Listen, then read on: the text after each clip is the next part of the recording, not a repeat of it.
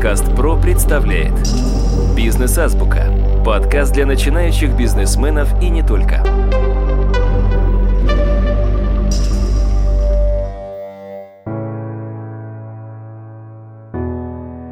Здравствуйте, дорогие друзья! У микрофона Сергей Чеботков. Тема нашего сегодняшнего подкаста – автоматизация бизнеса. Что мы под этим подразумеваем? Какие конкретно задачи она помогает решить? Какие выгоды она сможет принести бизнесмену? Хочу сразу представить моего собеседника.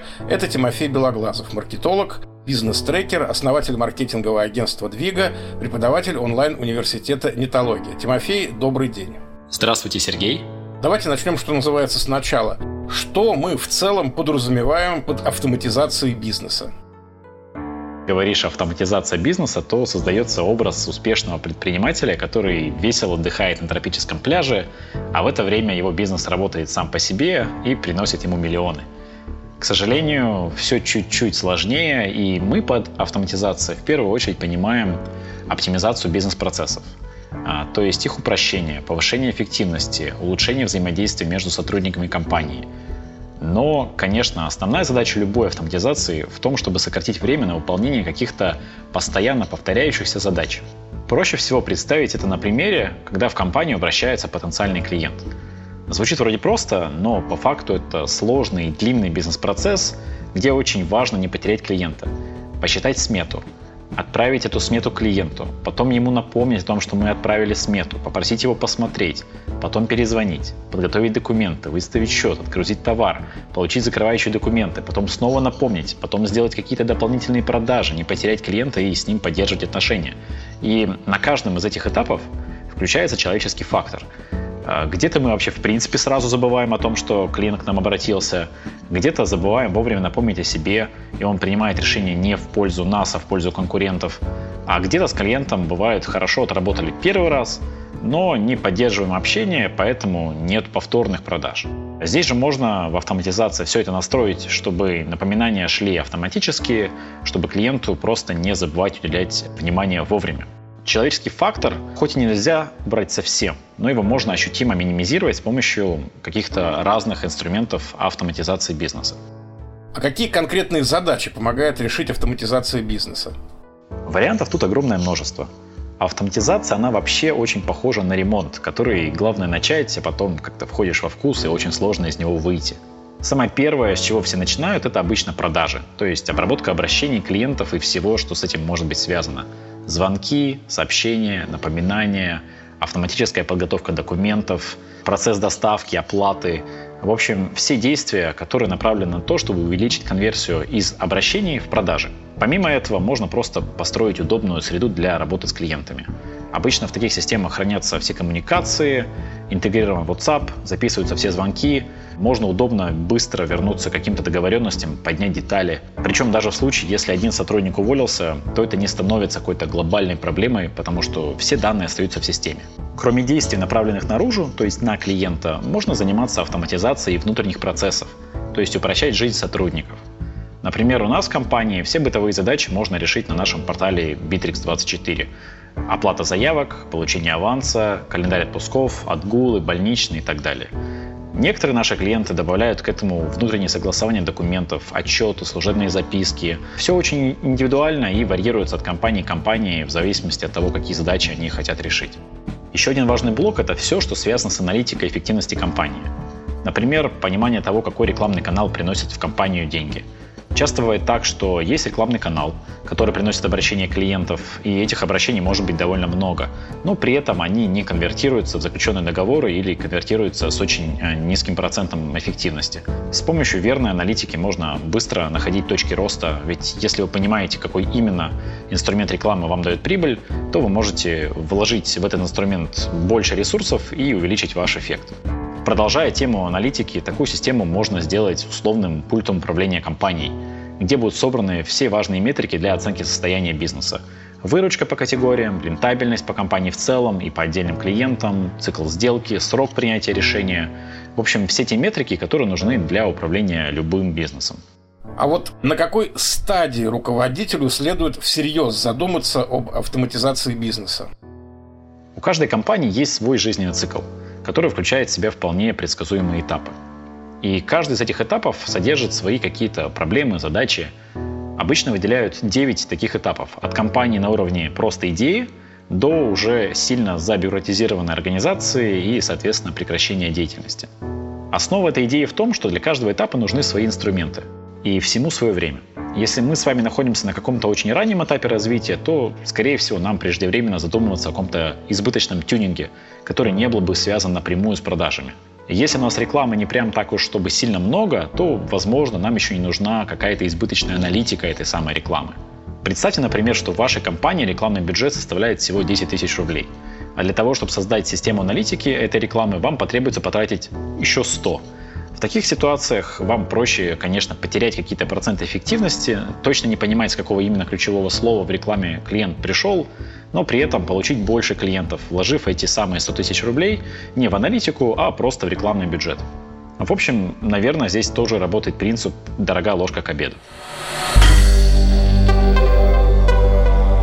Подкаст «Про» представляет «Бизнес-азбука» – подкаст для начинающих бизнесменов и не только.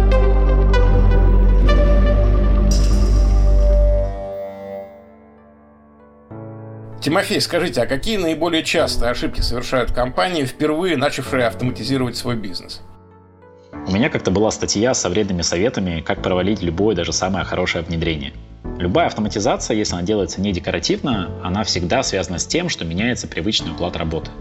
А менять свои привычки мы, конечно, не очень любим.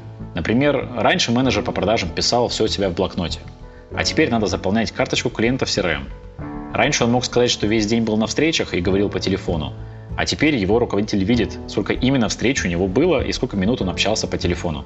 И вполне ожидаемо, что люди начинают сопротивляться чему-то новому и саботировать все даже самые хорошие инициативы. Поэтому очень важно не просто жестко спустить это решение сверху и всех заставить пользоваться каким-то новым инструментом, а грамотно продать преимущество нового уклада, посвящать коллег в то, зачем мы все это затеяли, объяснить, в чем будет выгода каждого из этих участников проекта. Например, если мы говорим про отдел продаж, то показать им, что звонки записываются не для того, чтобы потом критиковать их, а для того, чтобы помогать э, лучше закрывать сделки. Указывать канал привлечения клиента нужен для того, чтобы просто потешить эго маркетолога и потратить время сотрудника, а для того, чтобы мы понимали, откуда берутся в компании новые обращения, и, соответственно, могли в этот канал вложить больше денег, а потом менеджер мог сделать больше продаж и больше заработать. У компании заказчика всегда должен быть какой-то внутренний лидер, который может хорошо презентовать эту идею своим коллегам.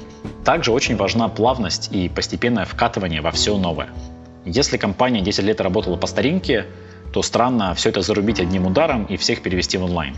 Большие компании вообще очень часто начинают внедрение с чего-то очень простого – Например, создают корпоративный портал, где есть только чат и какие-то корпоративные новости. Люди пользуются, общаются, ставят друг другу лайки, привыкают, постепенно добавляются новые функции, выливается все больше сотрудников, и они все больше начинают делать в рамках именно этого портала. И так постепенно, постепенно вся компания уже не представляет, как можно было когда-то жить по-другому. А вот еще такой вопрос. Существуют ли бизнес-процессы, которые в принципе невозможно автоматизировать? Довольно часто от клиентов можно услышать что-то в духе «мы уникальные», «у нас каждый раз все происходит по-разному», и такое действительно случается. Но ни в коем случае это не говорит о том, что именно так все должно происходить. Ведь любой стабильный бизнес, он стремится к тому, чтобы получать прогнозируемые процессы и результат. Поэтому компания, которая говорит именно так, возможно, она живет в состоянии какого-то постоянного хаоса. А хаос, конечно же, автоматизировать не стоит, потому что на выходе мы с вами получим автоматизированный хаос. Такие процессы хаотичные сначала нужно, конечно, разобрать, упростить, улучшить перед тем, как вообще какой-либо автоматизацией заниматься. Опять же, очень важно понять, что автоматизация не обязательно должна связывать руки и убивать какую-то креативность в работе. Автоматизация должна помогать компании. В этом ее суть и миссия. Но бывает так, что у компании может быть действительно какая-то очень уникальная услуга, которую стандартизировать действительно сложно. Но и здесь нормальная автоматизация никак не может помешать. Ведь автоматизация, она отвечает за последовательность этапов работы, но не обязательно ограничивает компанию в том, что на каждом из этих этапов должно быть.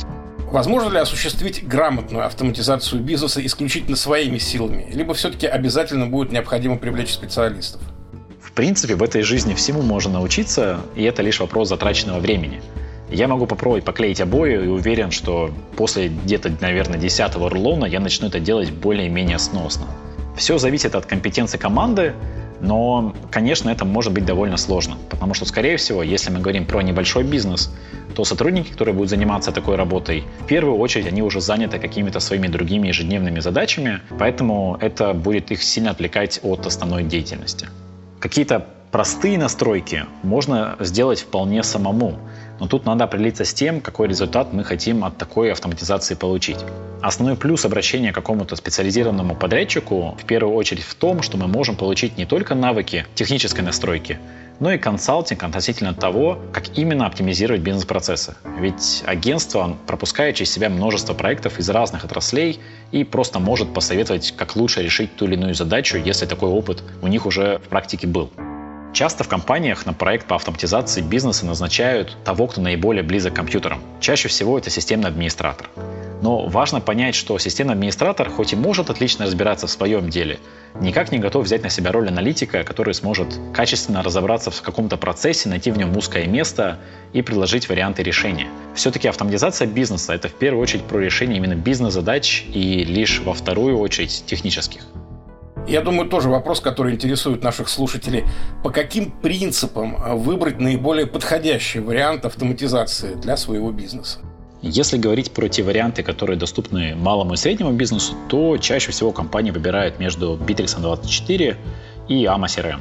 Для упрощения все их просто называют CRM-ками, хотя CRM расшифровывается как э, управление взаимоотношениями с клиентами, а обе этих системы уже давно шагнули за рамки только работы с клиентами и стали платформами для управления компанией, потому что там уже есть не только блок про клиентов, но и автоматизация рекламы, постановка задач для сотрудников, аналитика по компании и, возможно, интеграция с кучей разных сторонних сервисов.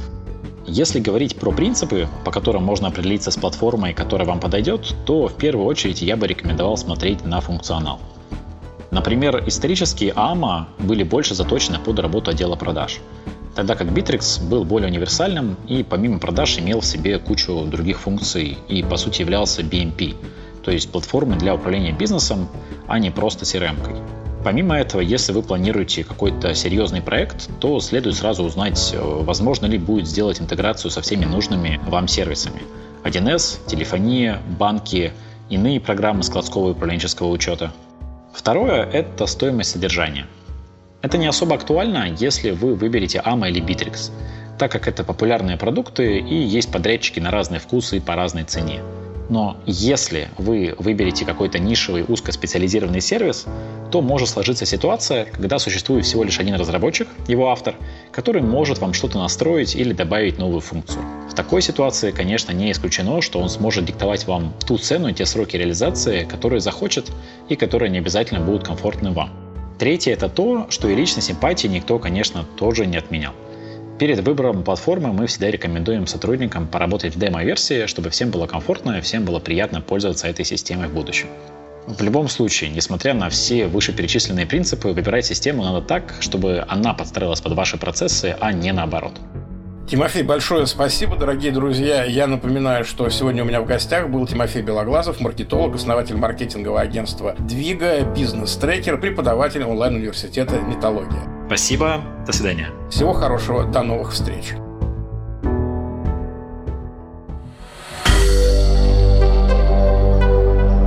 Компания «Подкаст Про». Подкасты премиального качества.